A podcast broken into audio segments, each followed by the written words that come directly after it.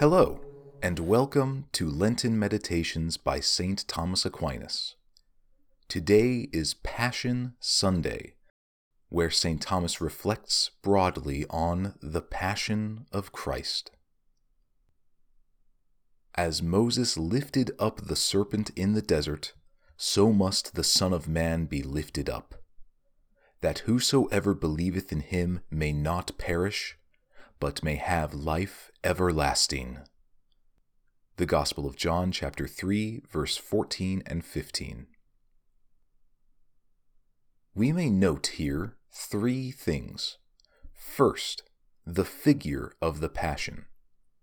As Moses lifted up the serpent in the desert, when the Jews said, Our soul now loatheth this very light food, Book of Numbers, chapter 21, verse 5, the Lord sent serpents in punishment, and afterwards, for a remedy, he commanded the brazen serpent to be made as a remedy against the serpents, and also as a figure of the passion.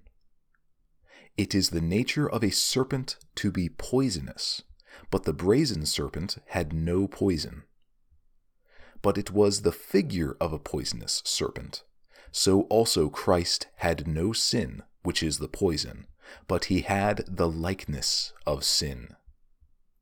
God sent his own Son in the likeness of sinful flesh and of sin. Letter to the Romans, chapter 8, verse 3. Therefore, Christ had the effect of a serpent against the movements of our blazing desires. Second, the mode of the passion. So must the Son of Man be lifted up. This refers to his being raised upon the cross he willed to die lifted up first to purify the air. Already he had purified the earth by the holiness of his living there. It still remained for him to purify, by his dying there, the air. Second, to triumph over the devils, who in the air make their preparations to war on us. Third, to draw our hearts to his heart I, if I be lifted up from the earth, will draw all things to myself. Gospel of John, chapter 12, verse 32. Since in the death of the cross he was exalted, and since it was there that he overcame his enemies, we say that he was exalted rather than that he died. He shall drink of the torrent by the wayside Therefore he shall lift up his head. Psalm 109, verse 7.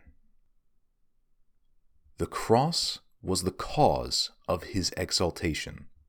He became obedient unto death, even to the death of the cross. Wherefore God hath exalted him. Letter to the Philippians, chapter 2, verse 8. Third, the fruit of the Passion.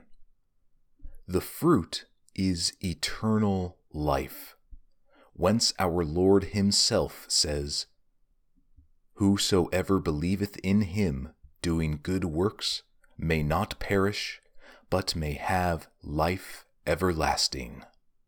The Gospel of John, chapter 3, verse 16 and this fruit corresponds to the fruit of the serpent that foreshadowed him. For whoever looked upon the brazen serpent was delivered from the poison, and his life was preserved. Now the man who looks upon the Son of Man lifted up is the man who believes in Christ crucified. And it is in this way that he is delivered from the poison that is sin, and preserved for the life that is eternal.